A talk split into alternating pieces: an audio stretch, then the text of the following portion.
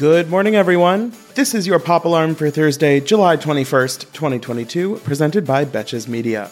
I'm Dylan Hafer. Last fall, legendary supermodel Linda Evangelista returned to the spotlight after years of hiding, sharing the painful story of how her body was left, quote, brutally disfigured after a fat removal procedure by the brand Cool Sculpting. At the time, it was reported that Evangelista was suing the brand for $50 million in damages, citing the unexpected effects of the procedure had forced her to lose out on years' worth of lucrative modeling jobs. After appearing on the cover of People earlier this year, Evangelista announced this week that she recently settled her lawsuit against Cool Sculpting, writing, quote, I am pleased to have settled the Cool Sculpting case.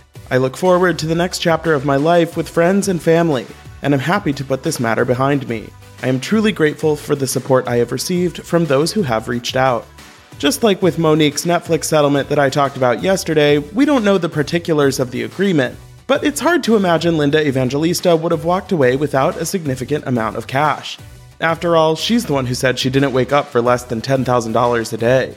And just like that, her modeling career has also resumed, as she posted a photo the other day from a new Fendi campaign celebrating 25 years of the iconic baguette handbag. She also announced the brand will hold a special fashion show in New York in September. And while her attendance hasn't yet been confirmed, it could mark her return to the runway after several years away. Start cashing those checks now. If you haven't heard about the drama with Ricky Martin in the last few weeks, buckle up. Earlier this month, Martin's 21 year old nephew Dennis Yadiel Sanchez obtained a restraining order against him alleging that they were in a romantic and sexual relationship for seven months, and that Martin became violent when Dennis tried to end the relationship. In a statement released by his attorney, Martin was adamant that the entire story is a lie, saying, quote, Unfortunately, the person who made this claim is struggling with deep mental health challenges. Ricky Martin has, of course, never been, and would never be, involved in any kind of sexual or romantic relationship with his nephew. They also called the allegations, quote, untrue and disgusting. It was also claimed that the nephew in question is estranged from most of his family. Initial reports claimed that Martin could be facing up to 50 years in prison based on the alleged incest that occurred, but TMZ has since reported that there is currently no criminal investigation into the matter, only the restraining order, which is handled in civil court.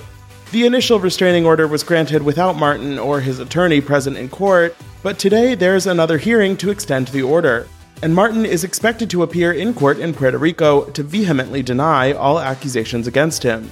Whatever happens here, this has Lifetime Original Movie written all over it. And Alicia Silverstone's unique parenting style was trending again this week after she said on a podcast that she and her 11 year old son still sleep in a bed together. Silverstone has long been a proponent of attachment parenting, going viral in 2020 for talking about taking baths with her then nine year old son during quarantine. In the new interview, she also discussed her unorthodox method of potty training, which involved rarely using diapers and instead watching her child to pick up on cues of when he needed to go to the bathroom.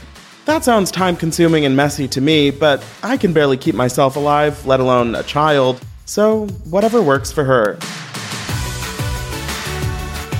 For more Pop Alarm, be sure to rate, review, and follow the show wherever you listen. And you can follow me on Instagram at Dylan Hafer for more entertainment stories. We'll be off tomorrow, so until next week, I'm Dylan Hafer, and now you're pop cultured.